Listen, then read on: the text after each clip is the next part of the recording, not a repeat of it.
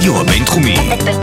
בינתחומי. 106.2 FM. הרדיו הבינתחומי. הרדיו החינוכי של המרכז הבינתחומי. לקום ישראל. 106.2 FM. השעה הבינתחומית. פודקאסט שמחדד את המוח. עם שי קלוט. צהריים טובים לכל המאזינים שלנו. אתם על השעה הבינתחומית, תוכנית האקדמיה של הרדיו הבינתחומי, כאן 106.2 FM. אני שי קלוט, וממש כמו בכל תוכנית, מצטרף אליי אחד החוקרים, אחד המרצים, כאן מהמרכז הבינתחומי הרצליה. והיום מצטרף אליי עמרי גפן, שהוא כבר היה כאן בעבר אה, ודיבר אה, על הסיפור של גישור. אה, היום נדבר על דברים אחרים, אבל ככה נסביר שעמרי הוא מרצה לגישור ארגוני בחוג לפסיכולוגיה חברתית במסגרת התואר השני, כאן אה, בבית הספר ברוך איבצ'ר לפסיכולוגיה. מעבר לזה, עמרי מייסד את קבוצת אה, גבים ושותף בקבוצת גומי גבים.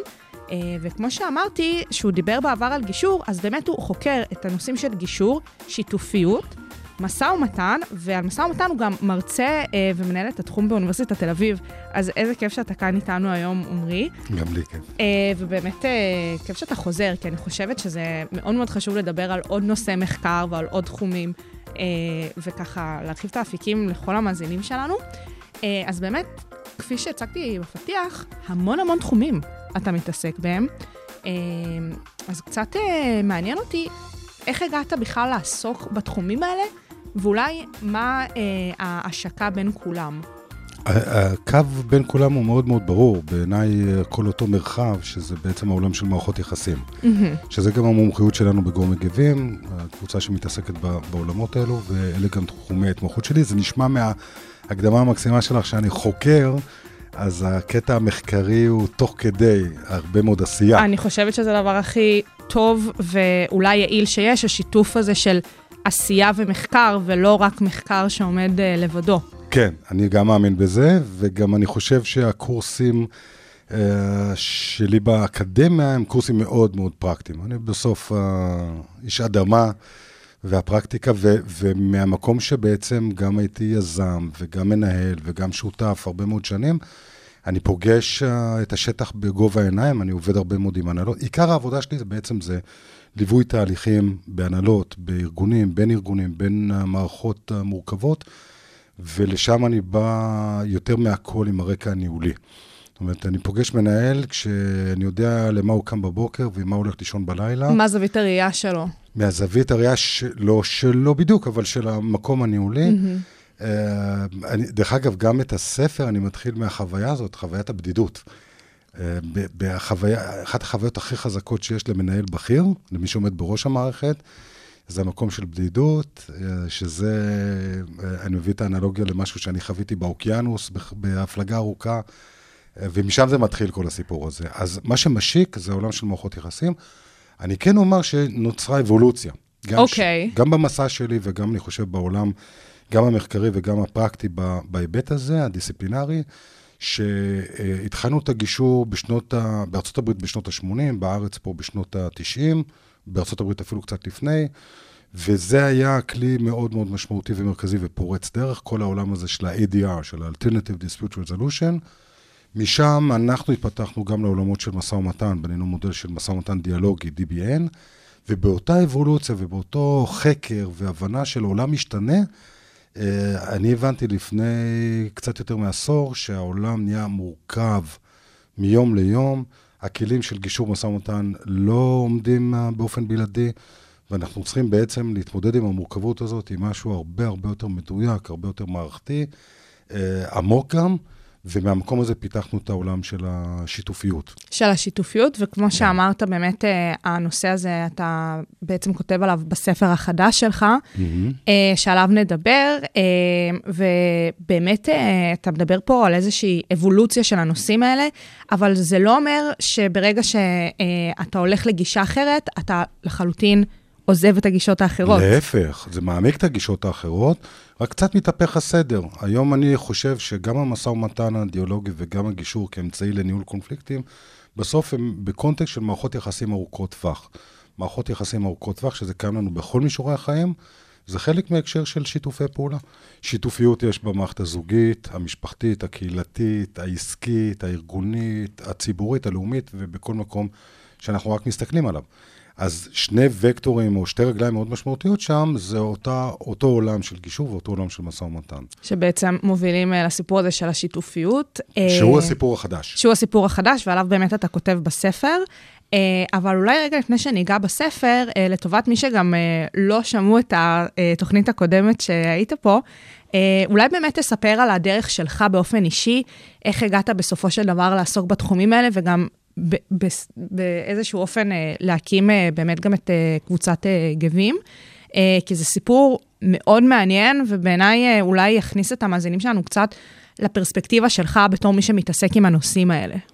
אני לא מזמן עשיתי הרצאת TEDx לבני נוער, וביקשו ממני לתאר את, ה... את המרכיבים המרכזיים שלי במ- במסע שלי כמשפיע חברתי.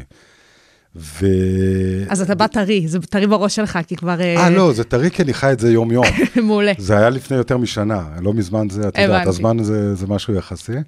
אבל אמ, מה שאמרתי להם זה שני דברים. אחד, כן, לבוא עם ידיעה לאן אתה הולך, מאיפה אתה בא, לאן אתה הולך, אה, לדייק את הייעוד שלנו, אה, לשאול כל הזמן למה. למה אני עושה את זה, למה אני כאן, למה, אה, למה מעניין אותי משהו מסוים, ו- ו- ומה הייעוד שלי בעולם הזה. אני באמת מאמין שיש לנו ייעוד, והייעוד שלי ברור לי לחלוטין, וזה מוביל אותי מאוד. ומצד שני, יש את המונח שנקרא serendipity. ש serendipity זה האקראיות שאנחנו מתבוננים בה, ואנחנו יודעים גם לדייק אותה ו- ולמנף אותה. ומסע החיים שלי שהוביל למקום שאני נמצא, הוא שילוב של שני הדברים האלה. גם המקום שבאופן מודע חוקר ושואל למה אני בעולם הזה, את יכולה לקחת את זה גם למקום הקבלי, או לא משנה, זה לא, זה לא דווקא, לאו דווקא כל בא אחד. ומה שמוביל אותו כן, כן, במחשבה כן, הזאת אני את, ה, ספציפית. את הילדים שלי, את, ה, את, ה, את התלמידים שהיו לי כשהייתי מחנך, לימדתי לשאול למה, ואני אני חושב שזאת שאלה מאוד מאוד משמעותית. מסכימה איתך לחלוטין. גם להנהלות של ארגונים, וגם לאנשים, וגם לילדים במסע שלנו. ומצד שני, לזהות את ההזדמנויות. ויום אחד, כשבאמת הייתי חונך בבית ספר דמוקרטי של חדרה, בשנותיו הראשונות, אז- הראשון. ה- הדמוקרטי הראשון. הדמוקרטי הראשון, וזה היו השנים הראשונות שלו, אני חושב שהצטרפתי שם אחרי כמה שנים אה, של הקמה, לכמה שנים שלי, ו- והגיע אחד ההורים וסיפר לי על אה, משהו שהוא למד בארצות הברית, ונדלקתי, ואז uh, פיתחנו את זה ב- בתוך בית הספר, באותם שנים בארץ, אני מדבר על 92, 93, היו, לא יודע מה, אולי חמישה עד עשרה אנשים שעסקו בגישור בתחומים שונים, אף אחד לא יודע מה זה. ורצח רבין, כבר יצאתי מבית הספר, רצח רבין גרם לי בעצם ל- להבין שיש לי כלי ביד מאוד מאוד פרקטי, שמחבר תפיסה מאוד עמוקה, תפיסת עולם מאוד עמוקה, אה, ל... אתה יודע, שנותנים את הכותרת של ווין ווין, או לא משנה, זה, ולהביא את זה למקום של השפעה חברתית רחבה.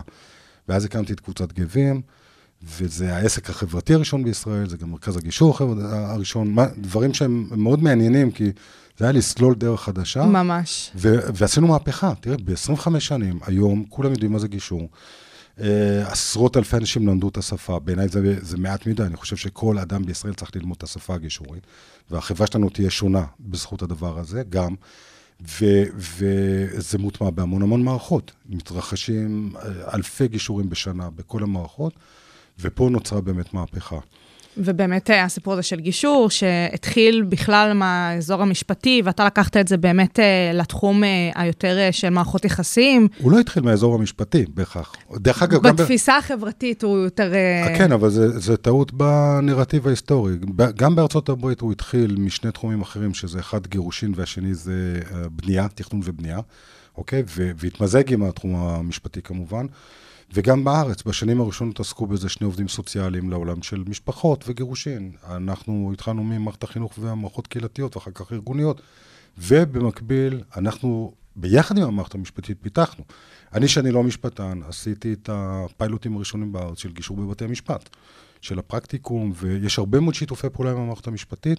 מסתכלים על זה כמשהו שהוא אינטרדיסציפלינרי, קלאסי, זה, שזה עולם חדש גם. לגמרי, כן. לגמרי. ועוד לפני 25 שנה, היום זה נשמע לנו מובן מובן מאליו. מאליו, אבל בזמנו, כשאתה באמת נכנסת לתוך התחום הזה וקידמת אותו, זה היה משהו כאילו מעולם אחר, לא הבינו מה זה הסיפור של הבינתחומיות הזאת. נכון, ונורא יפה שבאמת משתפים פעולה בזירה הזאת, גם משפטנים, גם יועצים, גם מנהלים, גם אנשי חינוך, גם עובדים סוציאליים ועוד ועוד ועוד. כולם, כולם בתוך הזירה הזאת ביחד. ומכאן אנחנו בעצם אה, מתקדמים הלאה לנושא שעליו נדבר, אה, שבעצם אה, גם מתפרסם בספר שלך, ששמו עוצמת השיתופיות, נכון? המדריך לניהול מובנה של ממשקים ושיתופי פעולה. לא, הכותרת משנה היא קצת שונה, זה עוצמת השיתופיות. כן. מ ego-system ל eco-system. אה, אוקיי, בסדר, ונסביר כן, גם מה שהשתנה זה... שם בדרך, נכון. נסביר כן. גם בדיוק מה זה ה ego-system וה eco-system, אה, כי זה באמת אה, שני הנדבכים העיקריים אה, בטרנספורמציה שאתה מנסה להעביר בספר הזה. אז עוצמת השיתופיות, אולי לפני הכל, מה זה בכלל שיתופיות, ובטח בהקשר שאתה מדבר עליו. שיתופיות זו מילה באנגלית שאין לנו בעברית, זה collaboration. וזה לא שיתוף פעולה, כי שיתוף, שיתוף פעולה זה corporation, וזה מראה קצת מדלות השפה העברית בדברים שהם הכי חשובים היום בעולם הארגוני. בסדר, שפה מתחדשת, אנחנו אחלה. בונים אותה לאיטה. אז הנה, זה, זה חידוש. שיתופיות לגמרי. זאת לא מילה שאנחנו בדרך כלל משתמשים בה. נכון. וזה המונח הנכון. בזירה הצבאית קוראים לזה שילוביות, אז חלק מהאנשים מכירים את זה ב, אה, במילה הזו, במונח הזה. אה, אבל זה בעצם בא לשקף אה, או לבטא תפיסה שהיא חדשה, שמסתכלת על כל הזירה של שיתופי פעולה, שותפויות, אה, שיתופיות בפרספקטיבה הרבה הרבה יותר מקצועית, דיסציפלינרית, וכאן יש את הסיפור החדש. אז זה, זה הרעיון של שיתופיות. בעצם לתת לזה איזושהי המשגה, ו... ו...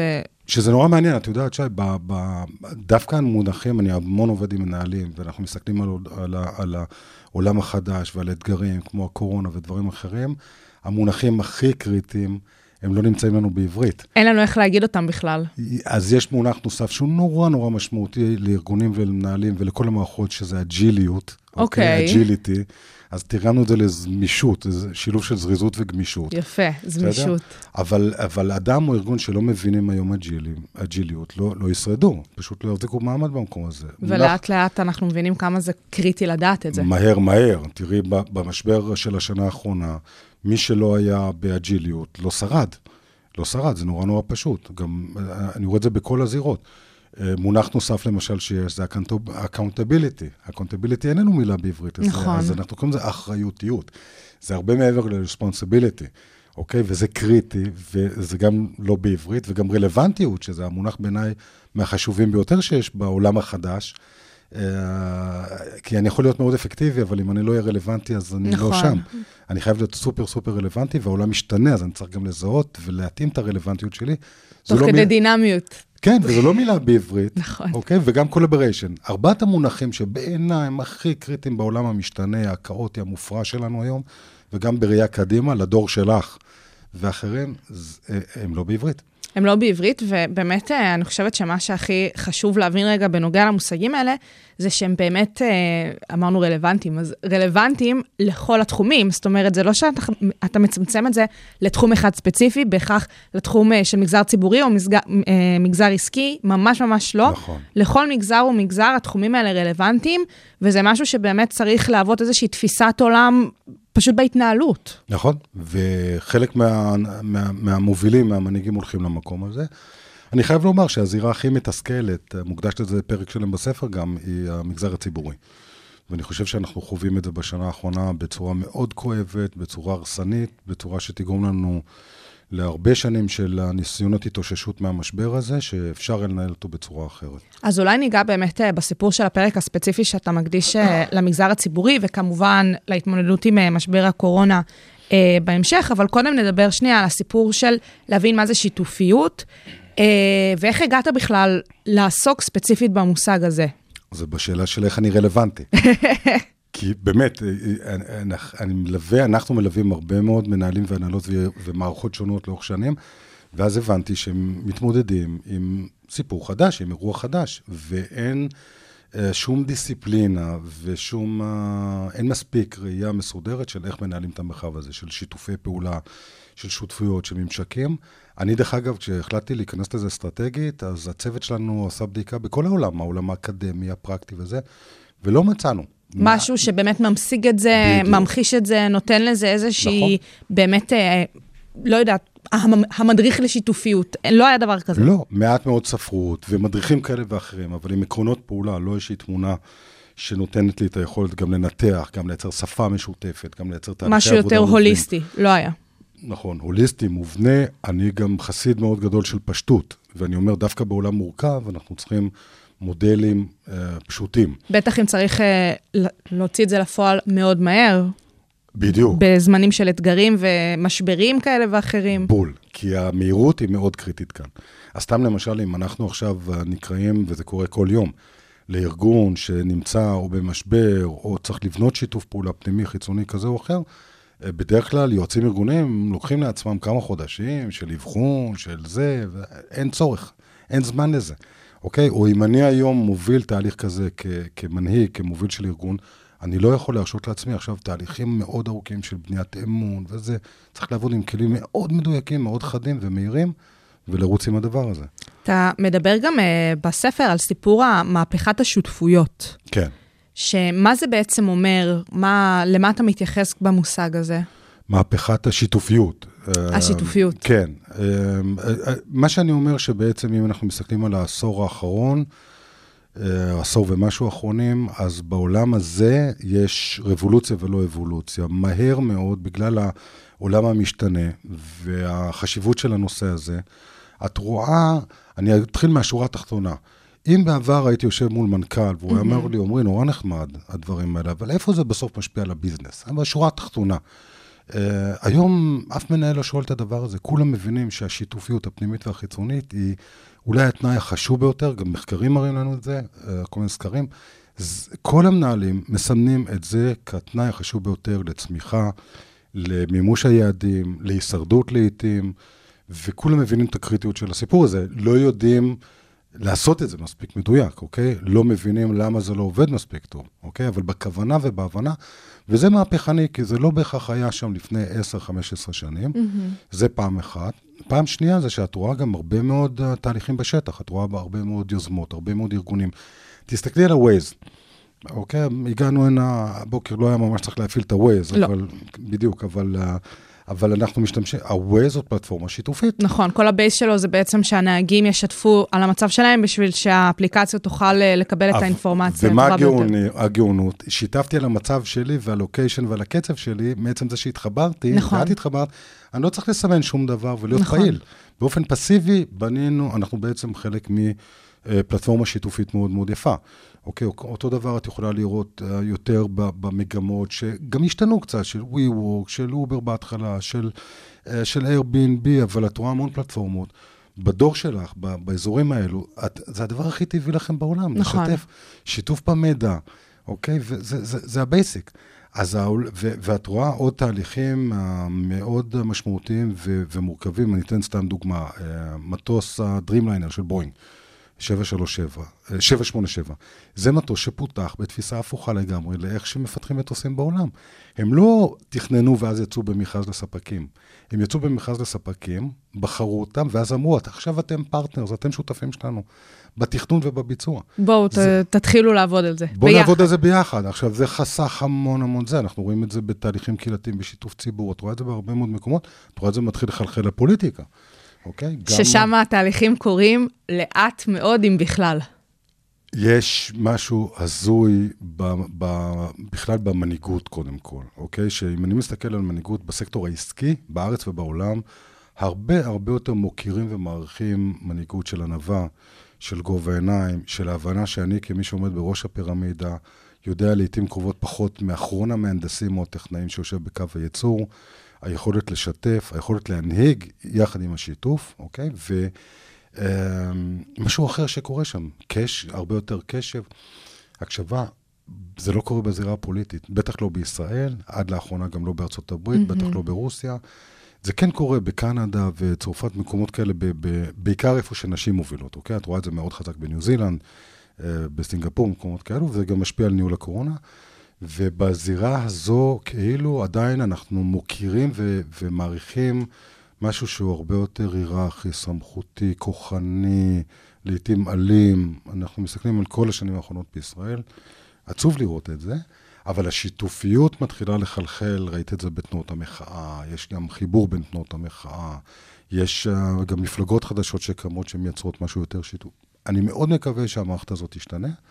אותי יותר מטרידה המערכת שנמצאת מתחת שם, שזה באמת משרדי הממשלה, המגזר הציבורי. משרדי הממשלה כן. בעצם הגופים היותר מבצ- מבצעים, ביצועים, אה, לעתים גם אפילו רשויות מוניציפליות, אה, והדברים נכון. שקורים שם, ואפילו, אנחנו מדברים פה על, על הקורונה אה, לפרקים, אז בקורונה ממש ראינו כל מיני התגייסויות של רשויות מוניציפליות, כמו בירוחם לדוגמה, אה, וערים אחרות, אה, שבאמת אה, דווקא לקחו את היכולת שלהם וכן הצליחו לייצר משהו טוב, להבדיל באמת מאותם משרדי ממשלה.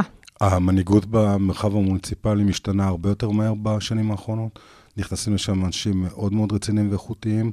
טל מירוחם היא דוגמה אחת, אבל אני, אני, אני רואה את זה בעוד הרבה מאוד מקומות לגמרי, אחרים. לגמרי. גם הניהול הבכיר ברשויות uh, הוא הולך ומתמקצע, ואת רואה שם תהליכים באמת באמת מעורר הערכה. אני טענתי מתחילת משבר הקורונה שצריך להעביר מקסימום סמכויות למגזר המוניציפלי ולהוציא אותם, להפקיע אותם מהממשלה. Uh, כל מערכת החינוך הייתה מתנהלת אחרת לחלוטין. זהו, על מערכת החינוך, החינוך ספציפית יש טענות מפה עד להודעה חדשה כן. בהקשר הזה. אבל uh, לא, לא משרד החינוך היה צריך לנהל את זה, שכל ראש אגף חינוך וראש עיר ינהל את זה ויקבל את ההחלטות שלו בהתאם למצב של העיר שלו. היינו נמצאים במקום אחר לחלוטין. הם, uh, הרשויות המקומיות יודעות לייצר את, ה, את האקו-סיסטם, אוקיי? מה שמשרדי הממשלה לא יודעים לייצר בזירה לא הלאומית וגם לא ביניהם. אין שיח באמת, אין עבודה משותפת בין משרדי הממשלה. ועל ניהול משבר הקורונה אפשר לבוא בהרבה מאוד טענות בצדק לפוליטיקאים. אני חושב שחלק גדול מהסיפור זה היעדר היכולת והתשתית של השיתופיות בין משרדי הממשלה. אותי זה לא הפתיע. דרך אגב, גם בתוך מערכת הבריאות. לגמרי. וגם, אתה אומר, מעבר לשיתופיות בין משרדי הממשלה, אולי גם בין משרדי הממשלה לגופים אה, מגזר שלישי או לגופים פרטיים לגמרי. זאת אומרת, השיתופיות הייתה צריכה להיות גם אנכית, אבל גם אופקית. יש פרק אחר בספר שמדבר בדיוק על זה, שיתופי לגמרי. פעולה בין מגזריים. כן, כן. כי בעולם... אני אומרת שעל זה דיברת אה, בספר. כן, בדיוק. כי בעולם הנושא הבין-מגזרי הוא אחד ממנופי הצמיחה הכי משמעותיים, ו- ולהתמודד עם סוגיות uh, משמעותיות, מאוד מורכבות, חייבים לשתף פעולה בין דיסציפלינות שונות. ובארץ יש לנו אתגר מאוד גדול. Uh, בספר אני מראיין אנשים שונים שבאו מזוויות שונות לסיפור הזה, ומדברים על החוסר אמון שיש בין המגזרים, על, ה- על היעדר השפה המשותפת, ועדיין אני מאוד אופטימי, כי אני רואה מקומות שזה קורה, אני מלווה גם תהליכים שזה קורה, ו- ויש דוגמאות מאוד יפות. ואני חושב שבתודעה הנכונה ובכלים הנכונים, הדבר הזה גם ישתנה. אני כאילו לפעמים אה, נדהמת כמה ההבדל בין מה שהפוליטיקאים אומרים ובין מה שקורה בשטח הוא ענק. כי אתה יכול לצפות שבממשלת נתניהו, אה, שדוגל בחוק, בשוק חופשי, אה, ובמידה מסוימת קפיטליזם כזה או אחר, הוא לא באמת נותן סמכויות או מקיים שיתופי פעולה עם אותו מגזר פרטי, שהוא אמור במידה מסוימת לד- לדגול בו. ואז בסופו של דבר מגיע כזה משבר, ורואים איך הריכוזיות הזאת פשוט לא מובילה לשום מקום. כן, אבל לא, אי אפשר להגיד שכל דבר הוא בידיים של ראש ממשלה. לא, לחלוטין לא. ועדיין, משהו במשבר הזה אה, רק בעיניי העצים את הסיפור הזה, שמעשים לחוד, דיבורים לחוד, לגמרי. ובסופו של דבר מי שמשלם את זה זה אנחנו, ולא אף אחד אחר. לגמרי, ואנחנו נמשיך לשלם את זה, ו- ושוב, זה נוגע בכל, ה- בכל ההיבטים, זה לגמרי נכון. ודרך אגב, אני חושב שהפתרון שייווצר גם בתחום הכלכלי והחברתי וזה, הוא יהיה מבוסס על שיתופי פעולה ב- במערכות שונות, בין ארגונים, בין קהילות. אנחנו אה, לחלוטין גם, לדעתי, אה, זה יהיה גם טון הסיום של התוכנית שלנו, אבל הסיפור הזה של אה, להבין שצריך לעשות את המעבר הזה, זה הכי חשוב, ואני מקווה גם שזה מה שהמאזינים שלנו ייקחו איתם מהתוכנית. אה, אנחנו מדברים פה הרבה, גם אה, בכותרת המשנה של הספר, אבל גם כבר דיברנו כמה פעמים על הסיפור של eco-system ו ego-system. אז אולי הגיע הזמן שבכלל נסביר מה זה, ומה זה הסיפור הזה של המעבר מאותו ego-system ל eco-system. קודם כל זה מין סלוגן, צריך לקחת את זה אין בפרופורציה. בעיה, אפשר לעשות כזה סטיקרים, להדביק, אתה יודע. אה, אחלה. אני להפיץ. בכל, אני על כל במה אומר את זה. אה, וזה זה באמת- באמת עניין של שינוי, אה, שינוי mindset. תראי, אגו, אגו זה סיפור מאוד מעניין. באחד הפרקים הראשונים יש ניתוח של, של כל החסמים של שיתופיות. יש עשרה חסמים מובחנים, שוב, גם מהמחקר, גם מהשטח, כאשר אחד מהם זה משפחת האגו. עכשיו, האמירה הראשונה שלי שאגו זה דבר מדהים. אני כאן, אני מלא אגו, אני קם כל בוקר וחושב איך לתקן את העולם, איך להפוך את העולם הזה למקום טוב יותר. זה אגו הזוי, זה זה נשמע לגמרי מופרך. אה, האגו נהדר עד אותה נקודה שבה הוא מתחיל לנהל אותנו. ובדרך כלל, בתוך מערכת יחסים ושיתופיות, מערכת יחסים זה בקורלציה מאוד, אה, מאוד גבוהה. כשמערכת היחסים משתבשת, באשמת מי זה? ממש לא באשמתי. יפה. מה זאת אומרת? יפה, זו התשובה שיש בכל מקום, וככה אנחנו חיים. זה באשמת הצד האחר, ואנחנו מתנהלים בתפיסה שבעצם היא לא לוקחת אחריות מלאה על מערכות יחסים, וזה ממש ברמה של מרחבי עיוורון. אנחנו uh, לא מזהים את אותם מקומות שאנחנו מכשילים את, את השיתופיות. אז אחד המקומות האלה זה האגו, כשיש שם ניתוח של הסיפור הזה, ואז בעצם הרעיון הוא שאני צריך להסתכל על ה eco-system ולא רק על האינטרסים שלי, ושל היחידה שלי, ושל הארגון שלי, ושל המגזר שלי. גם כדי לעשות תהליכי שינוי, גם כדי לייצר impact, גם כדי להיות יותר רלוונטי בעצמי. אמ, ו... ו... וזה מסע, זה מאוד לא פשוט, כי האגו קיים גם ברמה הארגונית, גם, גם במרחב העסקי. המאבק על הלוגו, מי חתום על הצלחה, אה, טפיחת השכם, הבונוסים, זה נמצא בהרבה מאוד היבטים, ש... שאותן מערכות שבהן אנחנו עושים תהליכי שינוי, מטמיעים לאט-לאט את התפיסה, וזה גם דורש את המנהיגות, את הדירקטיבה מלמעלה שתגיד את זה, שאומרת, חבר'ה, האקו-סיסטם לא פחות uh, משמעותי ו- וחשוב בסופו של דבר לכל אחד מאיתנו, מאשר האגו. וזה זה זה הרעיון המרכזי. זה הרעיון המרכזי, כן, ובאמת זה- צריך זה- להבין אותו. אתה אומר, זה, זה דרך חיים, זה משהו שאנחנו צריכים אה, כולנו, גם אם זה באמת אה, אנחנו כאינדיבידואלים ואנשים פרטיים, וגם אם זה בארגונים, ב- במדינות, וכמו שאתה אומר, השינוי אמור ותלוי במנהיגים ובמנהלים. כן. אה, אה, אה, תראה, אני, אני אגדיר בצורה מאוד, מאוד פשוטה את הייעוד שלי רגע. אין בעיה, נעשה רגע בסדר פאוזה, גמור. כי זה, עד עכשיו דיברנו על זה וגם קדימה, וזה מתחבר גם לרעיון הזה ולספר. אני מאמין שהעולם יכול להיות טוב יותר, לנו ולילדים שלנו, אוקיי? והדרך היחידה להשיג את זה, זה ביחד. כבר אי אפשר לעשות שום דבר לבד היום. אי אפשר. לייצר שום השפעה, שום אימפקט. אה, כשאנחנו לבד, וזה לטוב ולרע, אני, נכון. לא, אני לא מת על זה, אבל זאת המציאות, ומי שלא מבין את זה לגמרי לגמרי יתבלבל. Uh, והדרך לעשות את הטרנספורמציה הזאת ולהטמיע את ההבנה הזאת זה על ידי מנהיגים, מנהלים ומנהיגים. הייעוד שלי זה לעזור להם לראות את הדרך לעשות את הטרנספורמציה ולתת להם את הכלים לעשות את זה. אבל בסופו של דבר זה באמת יכול לייצר שינוי מאוד מאוד עמוק. לא נעשה את השינוי הזה, אז, לא, אז אנחנו בבעיה. כי תסתכלי על סוגיות סביבה בעולם. בסדר? כל נושא של איכות סביבה, אם לא יש שיתוף פעולה ברמה מאוד מאוד גבוהה, תסתכלי על הקורונה. ההערכה שלי שהקורונה כאן עד 2023, הופה, יהיו לפחות שישה, שבעה גלים, יהיו עוד מוטציות. דרך אגב, אני אומר את זה, אני מוקלט, אומר את זה בהרצאות שלי עוד ממרץ. עוד וואו. ממרץ אני אומר את זה, כשכולם אמרו, אחרי הסגר אנחנו חוזרים. ולא אני הבאתי את ההערכה הזאת, אבל מה- מההערכות שאני מכיר בעולם, אני הכי סומך על ההערכה הזאת. למה? כי היא התבצעה על ידי צוות אינטרדיסציפלינרי. מומחים מכל התחומים, ולא רק אפידמיולוגים בנפרד, ואלה בנפרד ואלה בנפרד. ואתה מעדיף להקשיב להם, לאותו צוות הרב-תחומי ובין-תחומי הזה. אני חושב שיש שם, ב diversity יש חוכמה מאוד גדולה.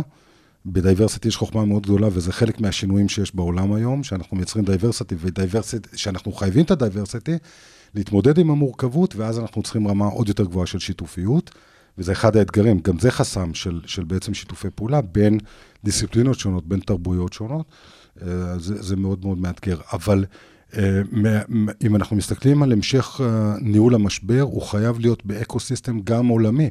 לא באמת קורה. המדינות ביניהן גם, הן מצד אחד משתפות בידע, במקסימום מהרגע הראשון, ומצד שני יש מאבק על משאבים, רואים את זה קצת עם החיסונים עכשיו. נכון. לא מסתכלים על העולם השלישי. עכשיו, מה, מה יקרה? העולם השלישי לא יהיה מחוסן, ושם תהיה התפרצות חזקה יותר, וזה יחזור אלינו עם מוטציה לעולם לגמרי. המתקדם הראשון לכאורה. ולכן אנחנו במין מעגל כזה, שעד שלא נלמד גם לעבוד ביחד, וכנראה עוד כמה דברים צריכים ללמוד בדרך, אנחנו לא נצא מזה. אני חושב שמתפתח פה דור חדש. את מכירה את העניין של דור ה-X, דור ה-Y, דור בטח, ה-Z? דור ה-Z. אז אני קורא לזה עכשיו דור ה-C, דור הקוביד. אוקיי? הילדים שלי, שאחד לפני צבא ואחת מיד, ואחת אחרי צבא, הם גדלים לתוך מציאות חדשה. יהיה פה משבר של עשר שנים, עכשיו, זה רק דוגמה לעוד דבר שאפשר להתמודד איתו רק בשיתופיות ברמה מאוד גבוהה. אה, התמודדות מול הטרור אסלאמי, מול עוני, מול הגירה. אה, בארץ הנושא של מוביליות חברתית, יש עשרות גופים ומיליארדים שמושקעים במוביליות חברתית, אבל המון המון המון פרויקטים שונים. נכון, הכל כזה נורא יחידני ונורא כזה צר והסתכלות מנהרה כזאת. אני לא יודע אם צר, אבל עדיין בנפרד, ואם ניקח את כולם ביחד לאותו eco-system, יש שינוי. נכון, וגם לפעמים כל אחת מהקבוצות האלה מתעסקת בעצם באותה אוכלוסייה בדיוק, אבל מהיבט אחר לגמרי, ויכול להיות שאם אה, אותה שיתופיות תצא לפועל, אז הפתרון יכול להיות ממש מעבר לפינה. כן, וזה הזוי שיש תחרות גם במגזר השלישי, בין עמותות וגופים שפועלים לשינוי חברתי, אה, אבל יש שם תחרותיות לא פחות, אולי אפילו יותר מהמגזר העסקי. אוקיי, איך תסביר קטע. את זה? כי זה באמת uh, מפתיע, כי כאילו יוצאים מאיזה נקודת הנחה שמגזר שלישי, כל סיפור העמותות והארגונים החברתיים, אה, נורא ירצו כזה לשתף פעולה בינם נכון. לבין עצמם, בינם ובין לפעמים גם באמת אה, אה, רשויות המדינה בטח ובטח, וגם עם גופים פרטיים, ואז בסופו של דבר אנחנו מסתכלים על המפה ומגלים שזאת לא הסיטואציה. בדיוק. א', אין שחור לבן. זה לגמרי, הולכים, לגמרי. כל הדברים האלה קורים לאט-לאט. יש יותר ויותר מהשיתופיות בכל אחד מהמרחבים האלו. אבל בספר שאלתי את השאלה הזאת, וראיינתי מנכ"לים ומובילים של התחום הזה, ו... בהבנה שלי, בניתוח uh, המוגבל שאני עשיתי, אז יש פה כמה דברים. אחד, הם נוטים לראות את זה כעוגה נתונה. Okay. אוקיי. עוגת המשאבים של הפילנטרופיה היא נתונה, היא מוגבלת, והם נאבקים על החתיכות עוגה, mm-hmm. על גודל העוגה שלהם. מה שלמשל במגזר העסקי כבר שינו את התפיסה מעוגה מוגבלת לאוקיינוס כחול. אין סוף, אין סוף, אין סוף אפשרויות, והמגזר השלישי עדיין לא שם.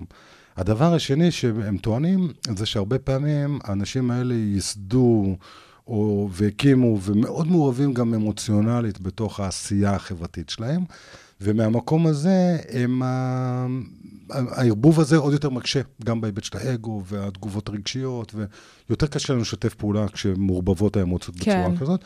ונקודה נוספת זה שהם באמת יצרו... כיוונים ומהלכים ופתרונות שהם מאמינים שזה הפתרון. לי יש את הפתרון הנכון למוביליות חברתית, יש לי את הפתרון הנכון לעוני, יש לי את... וככה... ואז הם אה, לא פתוחים להקשבה חיצונית. ואז אני יותר רוצה להנכיח את הפתרון שלי, את האג'נדה שלי, ויש פחות פתיחות. שוב, יש שינויים, אבל נורא נורא מעניין לנתח את הדבר הזה. המגזר האחרון שאני מנתח שם זה המגזר הביטחוני. הפרק האחרון... או-אה. נקרא 50 גוונים של חאקי.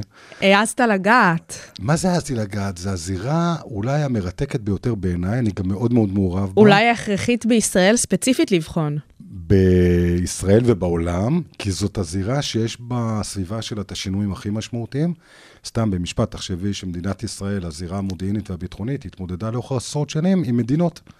והיו משתנה לפני איקס שנים לארגונים. נכון. הארגונים האלה, אין להם בהכרח אה, אה, את אותם מאפיינים. ו... לא אותם מאפיינים, וגם לא תמיד זהות גיאוגרפית, ולפעמים זה גלובלי, וזה מאוד דינמי ומאוד מאוד משתנה. והזירה הזאת, אה, המערכת הביטחונית והמודיעינית נדרשה, נדרשת עדיין להתאמות יומיומיות, אז הניתוח הוא מרתק בקטע הזה. אני גם הרבה מאוד מלווה ונמצא בתוך העשייה, אז אני מכיר אותה טוב, במעט שאפשר לשתף בספר. ונורא נורא מעניין לראות את העניין הזה של ללכת עם, להרגיש בלי. יש שם דיסוננס, כי הם לא באמת באמת הולכים עד הסוף על השיתופיות ברמה שהם היו צריכים ללכת. הם מתארים שם את הפער, אה, מדברים היום בזירה הזאת כבר על מושג חדש שנקרא רב-ממדיות, שזה מעבר לשילוביות.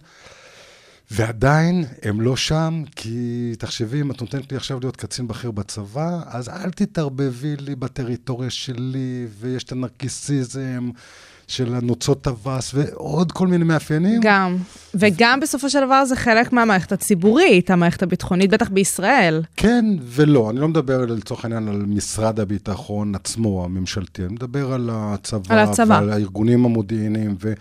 התרבות הארגונית שם היא שונה. היא תרבות ארגונית... אין ספק. הרבה יותר עם ה-accountability והג'יליות וכל הדברים האלו, וגם רמת השילוביות הרבה יותר גבוהה כבר לאורך שנים. ועדיין הפער הוא מאוד מאוד מעניין בניתוח. אה, זה גם, תחשבי שאת נותנת למישהו שגדל על תפיסת מה שהם קוראים פוש, פיקוד ושליטה. כן. מה, אני יודע לבצע את, את המרחב שאת נותנת לי, את, ה, את, ה, את הסמכות ואת האחריות, וזהו, זה, זה, זה הכל גם נורא מוגבל. מוגדר. בדיוק, מאוד מוגדר. החיים פשוטים יחסית. וקשה, הם, הם כן נמצאים במקום שהחיים הרבה הרבה יותר מורכבים ונדרשים למקום הזה, אבל זה, זה שתי רגליים, זה, זה, זה מורכב. זה, דרך אגב, זה גם נוגע בכלל במנהיגות, אוקיי? לא רק ברור. במקום הזה. ברור. ה- הפרק על מנהיגות שיתופית מאוד מהלל את האיכויות הנשיות. אה, אוקיי. הבנתי מה קורה פה. עכשיו, זה, זה בהכללה, אבל כי אני מכיר הרבה מאוד אה, נשים שהן מנהלות, שהן אה, לא פחות אה, גבר מגבר. לגמרי. כן, אז זה איכויות, אני לא מדבר נשים וגברים. אה, גם זה שיח מעניין בפוליטיקה, את רואה עכשיו את מה שקורה. לגמרי, ו- וכמו שאמרנו מקודם, יש איזושהי תחושה שספציפית בישראל כל מיני תהליכים אה, שבסופו של דבר אמורים להוביל לאיזושהי שיתופיות אה, איתנה, קצת מדשדשים מאחור. על מה את מדברת? איזה תהליכים? כמעט כל תהליך, אה, כן. שבסופו של דבר אמור לעזור לאותם ארגונים להיטיב, או, או בעצם להקצין, אה, אבל לא בקטע רע, אלא באמת אה, פשוט להיות יותר טובים בכל מה שקשור בשיתופיות.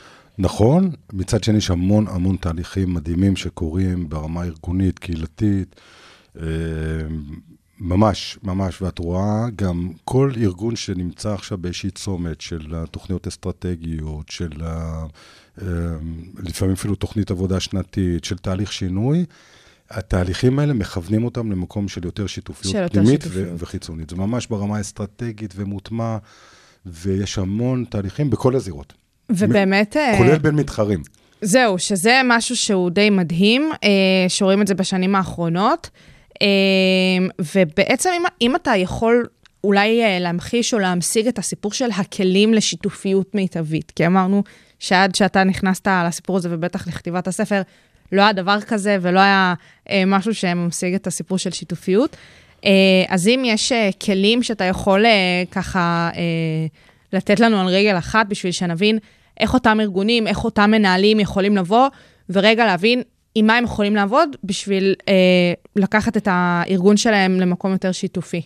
אוקיי, אני רק ברשותך אה, קצת אה, אשנמך את האמירה הזאת שלא. היה לפני, אני לא יודע, אנחנו לא מצאנו, ויכול להיות שיש, ויש מומחים מצוינים בעיקר בעולם לדברים אתם האלו. עשיתם סדר בבלאגן, נגיד את זה ככה. הבאנו, בעצם יצרנו מודל שעליו אני מדבר, אדבר עכשיו ככלי המרכזי, שעושה איזשהו סדר בבלגן, אני מאוד נזהר מלקחת את, ה, אה, את הקרדיט שזה היחידי בעולם. אז אנחנו ממש אה, כן, מתנערים. מזה. אין ספק שבארץ אה, יש השפעה מאוד גדולה, וגם מקומות מסוימים ש... שיוצא לי לעבוד בעולם.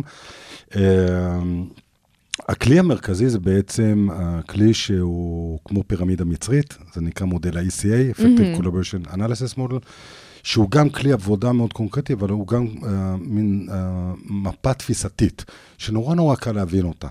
כשהבנו שאנחנו צריכים לפתח מודל, הלכתי והתייעצתי עם כל מיני פסיכולוגים, גם פה, ואמרו לי, תשמע, הדבר שהכי נתפס בראש זה, פ- זה פירמידה. ואמרתי, וואלה, מדליק, בוא נשחק רגע עם הדבר הזה. ופתאום ראיתי איך הפירמידה תואמת לגמרי, בהלימה מלאה, למושגים ולרעיונות המרכזיים. יש לה שני היבטים. פעם אחת זה המדרגה, אוקיי. אוקיי? יש שלוש מדרגות מרכזיות. המדרגה הבסיסית ביותר נקראת coordination, אה, שזה בעצם סינכרון, העברת מידע, זה עדיין לא שיתוף פעולה. המדרגה השנייה זה שיתוף פעולה, זה corporation. המדרגה השלישית זה collaboration, מה שאמרנו, שיתופיות ושילוביות. היכולת שלך ושלי, שי, להגדיר עכשיו, כשאנחנו נכנסים לשיתוף פעולה, לפרויקט, ל- אה, לשותפות, whatever, אם אנחנו רוצים להיות ב-coordination, cooperation או collaboration, מייצרת שיח שהוא מאוד אפקטיבי ועוזר לנו גם להצליח בסיפור הזה. כי אם אנחנו נכנסים עכשיו למשהו, ואת אומרת, וואלה, אני, מת- אני מצפה שעמרי יהיה איתי בשיא של השותפות הזאת, ואני אומר, אני רוצה להיות בבסיס של השותפות עם שי, כי אני לא צריך משם יותר מדי, אבל לא דיברנו ולא המשגנו. זה אחד הדברים שמייצרים פערים ותסכולים. זה מתכון לאסון. בוודאי. דרך אגב, גם ברמה הזוגית, שאני לא מבין ברמה הזוגית כלום, אבל תחשבי, הזוג שכל היום, אה, תביא את ה... אל תשכח את הילד באוטו, תביא קוטג', שאין תעשי זה תקשורת וזה. אמיתית, לא לא, יעזור. וזאת תקשורת אה, אופרטיבית כן, של... משהו של מאוד. מינימלי. cooperation גם מדי פעם יוצאים אה, ביחד לבילוי או זה. collaboration, כמה זוגות עושים את זה, וזה מדהים. זה להוריד את הכובע, זוגות שגם מסיימים את הערב עם הכוס יין והחברות והקשר העמוק יותר, ובונים את הקשר כל הזמן, לא כמשהו מובן מאליו. אז אותו דבר אנחנו משיגים בכל המערכות. אז זה הרמה, ככה את יכולה לדמיין רגע את הפירמידה מלמטה. עד למעלה, ואני לא אומר מה הרמה יותר נכונה, אני אומר לבחור מה שמדויק לך ולי, אבל בהמשגה, בבהירות, וזה חלק מהחשיבה הדיסציפלינרית, השיטתית יותר. ההיבט השני, זה ארבע הפאות, אוקיי? אני מדבר על 3C, זה הקודינטה, וארבע הפאות זה ארבע אלמנטים. אוקיי. והאלמנט הראשון זה בכלל לשאול למה. למה את פה, למה אני פה? מה האינטרסים, מה הצרכים שלנו, איפה זה בחזון שלנו, אמ, ומה הפוטנציאל שלנו. אנחנו לא תמיד שואלים את השאלות האלו. אה, אני, אה, אחת החוויות הכי חזקות שלי בשנים האחרונות, לצד זה שאני אה, מלווה הרבה מאוד תהליכים, זה התהליך שלנו, של המיזוג. אני מיזגתי את ה baby שלי שהקמתי וניהלתי 23 שנים, יחד עם המתחרה הכי גדול שלי, אוקיי? ובתהליך הזה, אנחנו היינו שמונה חודשים בתוך התהליך, עד שהוא התממש, ולדעתי חודשיים מלאים, אנחנו השתהינו, ארבעה אנשים שהובלנו אותם את השיח הזה. בשאלה למה. לנסות להבין למה אנחנו כאן, ולאיזה רמה אנחנו רוצים להגיע ב-3C, ולא דיברנו על שום דבר אופרטיבי לפני שבעצם נגענו במקום הזה ויצרנו את הבהירות. והמון פעמים אנחנו לא יודעים לעשות את זה, אנחנו מניחים הנחות. אוקיי? זורמים. זורמים, ויש איזו רומנטיזציה, ומדליק אותי, עכשיו אנחנו מקימים סטארט-אפ, ומדליק אותי הרעיון, וזה, ונראה לי שאת מדהימה, ו... ואחר כך הדברים באים. אוקיי, אנחנו, שוב, אחד החסמים, מתוך העשרה חסמים, זה ההנחה שיהיה בסדר. תלכי הערב לחופה שלך. וואי, וגם בישראל, הסיפור הזה של ההנחה של הכל יהיה בסדר, זה כאילו, זה, זה מחלה שיש לנו פה. עוד יותר, סעו, טוסו לדובאי, הכל בסדר. ממש. לא, זה עמוק, עמוק, עמוק, עמוק, והמקום הזה, אנחנו לא יכולים להרשות לעצמנו יותר. אבל אותו דבר בשותפות. אותו דבר בזוגיות, נלך לחתונה הערב, ונשאל את החבר'ה לפני החופה, חבר'ה, יש סיכון כלשהו? יגידו, אצלנו בחיים לא. כן. ומה הסטטיסטיקה חרבנה? אז זה ממש ממש במקום הזה, וזה המרחב הראשון לשאול למה. אוקיי? starting with why. יש את uh, סיימון סיניק שדיבר על זה. מלא סטיקרים שאנחנו יוצאים איתם פה היום. מדליק. באמת. אחר כך, תסובבי את הפירמידה, תסתכלי על שתי הפאות הבאות, שתי הפאות הבאות שואלות איך. אוקיי.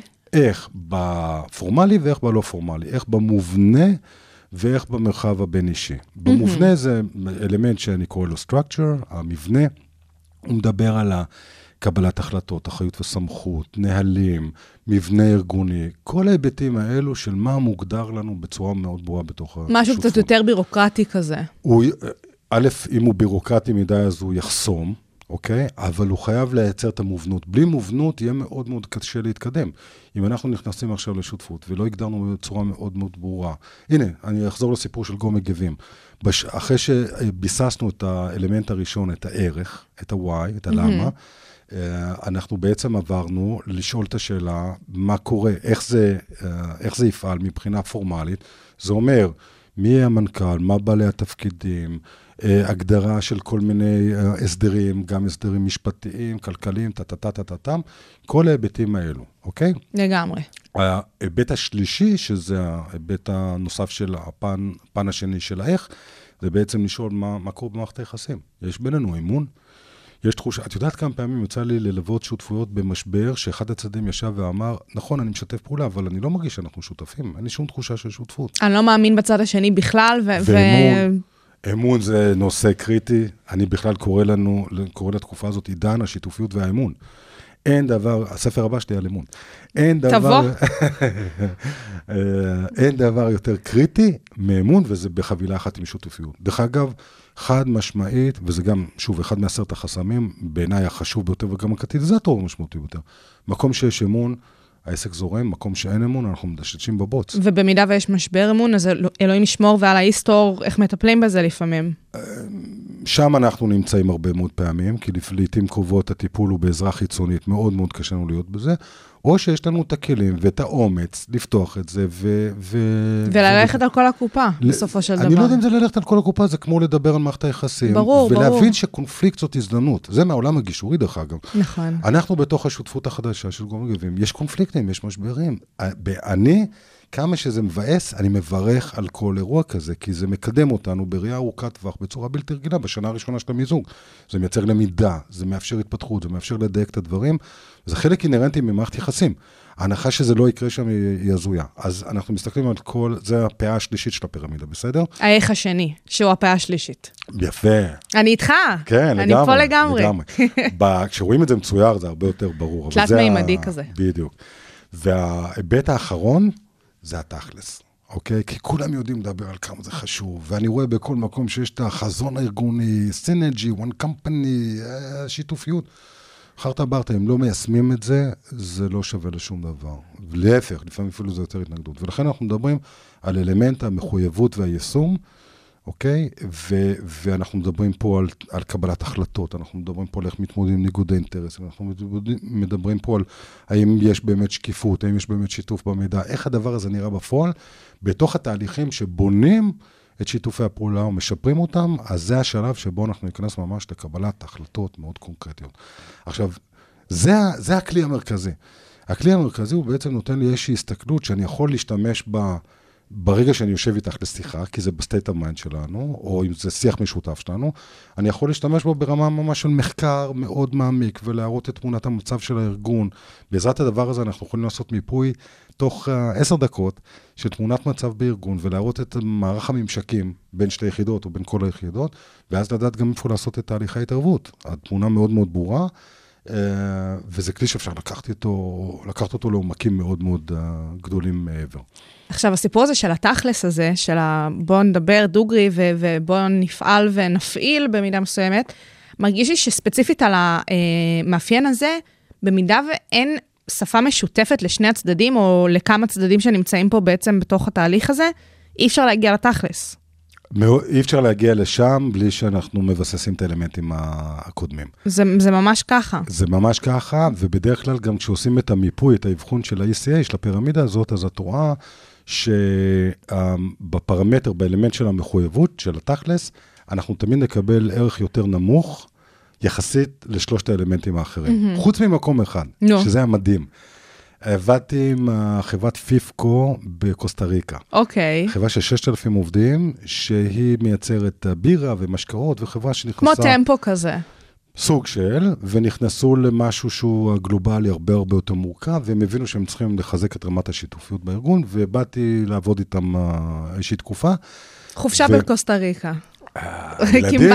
הילדים כבר התלבשו על זה כחופשה, הבן שלי גולש, אז הוא שמע קוסטה ריקה, הוא... מושלם, לא בסדר אפשר- גמור. כן, כן, אבל בזכות החופשה הבנתי מה קורה שם. למה? אוקיי. כי כשאני עשיתי להם את האבחון לפני שהגעתי, הייתי נורא מופתע. אמרתי, רגע, פעם ראשונה קורה כאן משהו נורא נורא מוזר, כי האלמנט של המחויבות יותר גבוה משלושת האלמנטים הקודמים, וואו. יותר מהערך, מבנה ומערכת היחסים. כאילו הם היו נורא להוטים. לא, לא, לא, לא, לא, לא. אוקיי. לא, לא ידעתי, לא הצלחתי לפרש ולהבין. אוקיי, אז מה ו- קרה כשבאת לשם? וראית בעיניים. עד שהגעתי לעבוד עם, ה... עם ההנהלה הזו, אה, הסתובבתי בקוסטה ריקה, זה היה לדעתי שלושה שבועות או שבועיים וחצי, וואו, יפה. ולמדתי ושמעתי עשרות פעמים ביום, והרגשתי את זה, מונח שהם אה, קוראים לו פורה וידה. אוקיי. פורה וידה, הם יגידו לך בבוקר טוב ובצהריים טובים, והם יגידו לך תוך כדי שיחה, והם יגידו, פורה וידה זה בעצם, אני בא בטוב. זה אוקיי. בעצם הרו- הרוח של המדינה ושל התרבות. אה, הם באים בטוב אחד לשני, את לא שומעת אה, נהגים צופרים, הם באים בטוב לטבע. אין שם שמורות טבע, כמו שאנחנו חושבים על זה, אלא הם חיים בכבוד בתוך הטבע, כל המדינה זאת טבע. פורה וידה זה משהו מאוד מאוד עמוק בתפיסה. ואז הבנתי את זה גם בניתוח של השיתופיות בארגון, כי למרות שחסרה, חסר המבנה והערך, הבנה של הערך וכל הדברים האלה, הם באים בטוב, אז הם עושים מאמץ לשתף פעולה עם אחרים, למרות שאין את זה, ואז המחויבות גבוהה יותר. יפה. אז לפעמים זה יושב בכלל במקום של תרבות. לגמרי. או תרבות ארגונית. כמו שאצלנו היה בסדר, זה, זה משהו שיותר חזק אולי מדברים אחרים. ובדרך כלל במצבי חירום אנחנו גם יודעים להתארגן ולשתף פעולה. בדרך כלל, אני לא חושב שזה המקרה כרגע. נכון. זה, זה כבר מצב חירום משברי, שהאמון נהרס בו בכל דרך אפשרית, בין הקבוצות, בתוך קבוצות, עם הציבור וכך הלאה, אבל אנחנו יודעים להירתם, נכון? וזה מאוד בתרבות הישראלית. אתה, נגיד לדוגמה הזאת שעכשיו הבאנו, וגם מקודם דיברנו על ההבדל, לדוגמה, בין המגזרים, אם זה המגזר הציבורי, העסקי, אה, שלישי, אה, משרד הביטחון, גופי הביטחון למיניהם, אה, ועכשיו אתה מדבר על הסיפור הזה של ההבדלים מבחינה תרבותית. אז עד כמה אתה חושב שהמודל הזה של ה-ECA אה, באמת יכול להתאים את עצמו פר תרבות, פר מגזר?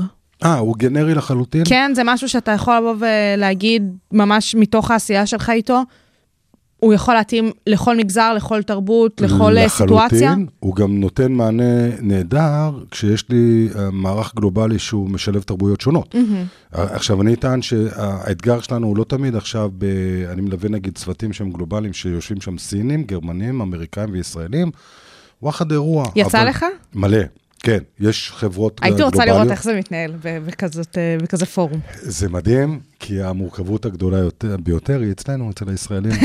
למה אני לא מופתעת? תקשיבי, זה לא יאמן. ליוויתי תהליך מיזוג של חברה מקסימה, אה, חברה ישראלית וחברה הולנדית, ו...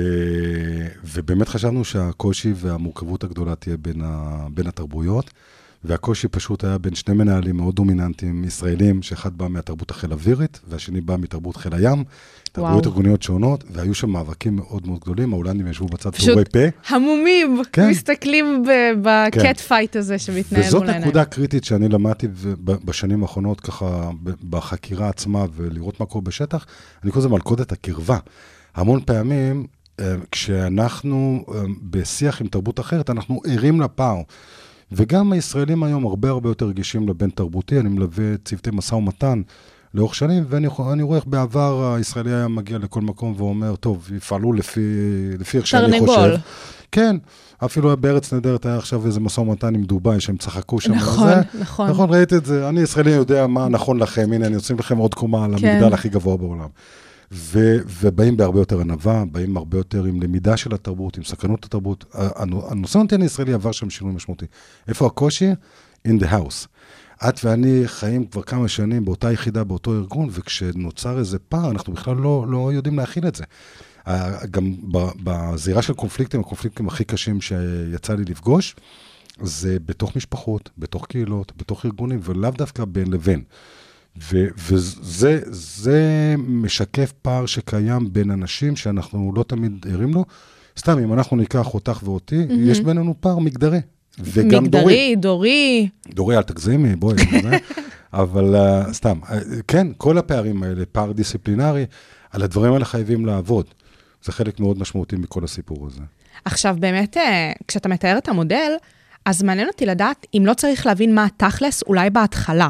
זה התכלס והלמה הזה שדיברנו עליו בעצם אה, כקומה הראשונה הזאת בפירמידה ובשלוש הקומות, אז זה לא אותו דבר, ואז כאילו זה קצת לא, אבל- להסתכל על זה גם בהתחלה וגם בסוף. אבל איך את יכולה להגיע, דרך אגב, עושים את זה, זאת נטייה מאוד טבעית שלנו, להגיע לתכלס עוד לפני שיצרנו את אתה התשתית. אומר, זה מה שקורה בפועל, אבל חייבים לעשות את ההפרדה הזאת. חייבים לעשות את ההבניה הזו, וגם אם כבר אנחנו כבר בתכלס, ואם עובד הכל נהדר, בסדר, אה, שימשיך ככה, אוקיי? אבל בדרך כלל זה לא עובד נהדר, או שזה עובד בינוני, או אם משברים. זה היה עובד נהדר, לא היית צריך להגיע בכלל בוודאי, ל- בוודאי. לאותה ואז כשזה לא. עובד נהדר, אנחנו בכלל רואים שאין הבנה עמוקה. למשל, ליווינו משבר שנוצר בין חברת הייטק אה, אמריקאית וחברת הייטק אה, באנגליה. אני מנתח את זה גם בספר, שם מראה את זה עם הגרפים. והם אמרו לנו, יש פה בעיה מאוד קשה, אנחנו עובדים ביחד, חייבים להמשיך לעבוד ביחד. והרצנו את ה-ECA, וראינו שהפער הוא בכלל באלמנט הראשון של הערך. האנגלים אומרים, האמר... אנחנו לא מבינים מה חשוב לאמריקאים, והם בטח לא מבינים מה חשוב לנו. עכשיו, זה אומר שהבסיס של הבנה הדדית, של צרכים ואינטרסים, לא קיים. אי אפשר לבנות שום שיתוף פעולה משמעותי ארוך טווח בלי הבסיס הזה. אז כינסנו את ה-30 מנהלים, עבדנו איתם כמה ימים על הבסיס הזה, ומאז זה רץ מאוד יפה קדימה, זה היה כבר לפני איזה 7-8 שנים, זה עובד מאוד יפה. לעתים אנחנו צריכים לחזור לבסיס. אז תחשבי שיש את הלמה, אוקיי? שזה זה. אחר כך יש את האיך במבנה, בשתי הפאות במבני האלה. ובבין אישי, ואז יש את המה. מה קורה מחר בבוקר, מה קורה בעוד שנה, לאן אנחנו מכוונים, האם יש לנו שפה משותפת, כל הדברים האלו, זה התכלס. לדלג וישר להגיע לתכלס, זה נחמד, אבל זה נאיבי. לא, ברור שלא. לא עובד. ח- חס וחלילה, שלא יחשבו שזה מה שצריך. לגמרי לא. הרבה פעמים ככה אנחנו מתנהלים, אבל כן, שם יש איזשהו פער. המודל מדבר, אני אוהב להגיד את זה באנגלית, structured and disciplined collaboration, אוקיי? משהו דיסציפלינרי, משהו מובנה. בעולם ובעיקר בישראל, יש את ההנחה שאומרת, אני שומע את זה המון, אומרים, מה אתה רוצה מאיתנו? אם סבבה לי עם הבן אדם האחר ואנחנו חברים, זה יעבוד. אם לא סבבה לנו ואנחנו רבים, זה לא יעבוד, לא יעזור כלום. ככה אנחנו מתייחסים לדברים. ואז זה, זה מה שקורה בין משרדי הממשלה, בניהול משבר, וזה מה שקורה בהרבה מאוד מקומות אחרים. בין מדינות. ובין מדינות, וזה קטסטרופה. אני לא יכול להתבסס רק על זה שלך ולי כשותפים יהיה כל יום כיף לשתות קפה ביחד. או לחילופין. אם לא כיף, אז לא להיכנס לשותפות בכלל, כי לפעמים צריך להתגבר על איזשהו מכשול, כי השיתוף פעולה הזה יכול להניב פירות נכון. שחבל על הזמן, חבל לפסול. נכון. ו- וכל זה קשור לפרק שאולי הוא הכי מעניין בספר. אה, אחת, אחת מהמנכ"ליות שקראה את הספר אה, היא מנכ"לית אה, אלטמן, תרופות. כן. ועינת אמרה לי שהמושג הזה, בעיניה הוא מחולל שינוי מאוד משמעותי, והפרק הזה נקרא אינטליגנציה שיתופית.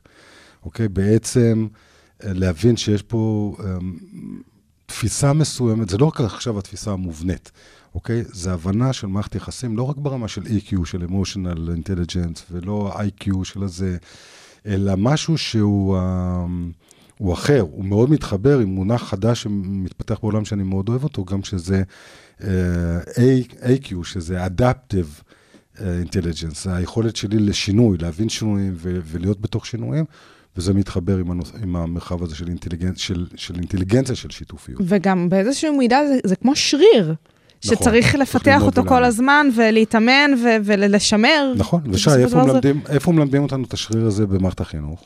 לא מלמדים לא אותנו מלמדים. במערכת החינוך, ואולי זאת השאלה הבאה שלי, כי אנחנו ממש לקראת סיום, ואולי באיזה מבט לעתיד, בנוגע למודל ובאופן כללי לתפיסה של השיתופיות. אה, זה לא משהו שבעיניך צריך ללמד במשרד החינוך? זה ממש משהו שרציתי לשאול. אני כשלתי בלשכנע את מובילי משרד החינוך לדורותיהם, מהמם. בזה שזה הדבר החשוב ביותר אה, בחברה הישראלית. הם תמיד אומרים לי, תשמע, כולם באים וחושבים שהם מביאים את הדבר החשוב ביותר, אבל בסופו של דבר על זה המערכת נופלת, ולא על, ה- על, רק על מתמטיקה וספרות. ו, וגם אנחנו רואים שמערכת החינוך, מאוד קשה לה להתמודד, להתנהל בינה לבין עצמה. את רואה את זה בתוכה, את רואה את זה מול המורים, את רואה את זה מול ההורים. יש הרבה מאוד מורכבות, את רואה אלימות הולכת וגדלה, ו, ובפירוש זו מערכת שרירים שילדים צריכים אותה לעולם העתידני, ואולי המבוגרים לא מספיק מבינים את השינוי שמתחולל בעולם, אוקיי? אבל העולם העתידי, אה, אני חושב שאולי היכולת המרכזית שחייבת להיות לכל ילד שגדל לתוך העולם הזה, זה היכולת לשתף פעולה. כי באיזשהו מקום, אני חושבת שמה שהכי ישפיע גם על העתיד של הילדים, וגם אולי תוך כדי תנועה של מה שאנחנו מדברים, וגם בהמון דוגמאות שאתה הבאת, זה הסיפור הזה של הגלובליות. גם הפוליטית, לא יעזור. אם הקורונה הזאת הגיעה לכאן בזכות או בגלל הגלובליות שיש לנו.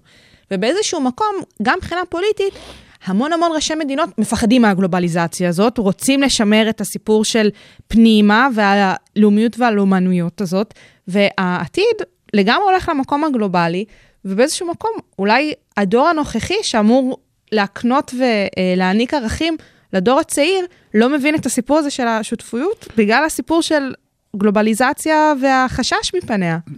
אולי, אני רואה את זה טיפה שונה, כי אני חושב שהגלובליזציה כבר כאן, כבר תקופה ארוכה. נכון, אבל באיזשהו מקום בשנים האחרונות יש איזושהי רתיעה ממנה. תראה מה קרה עם טראמפ.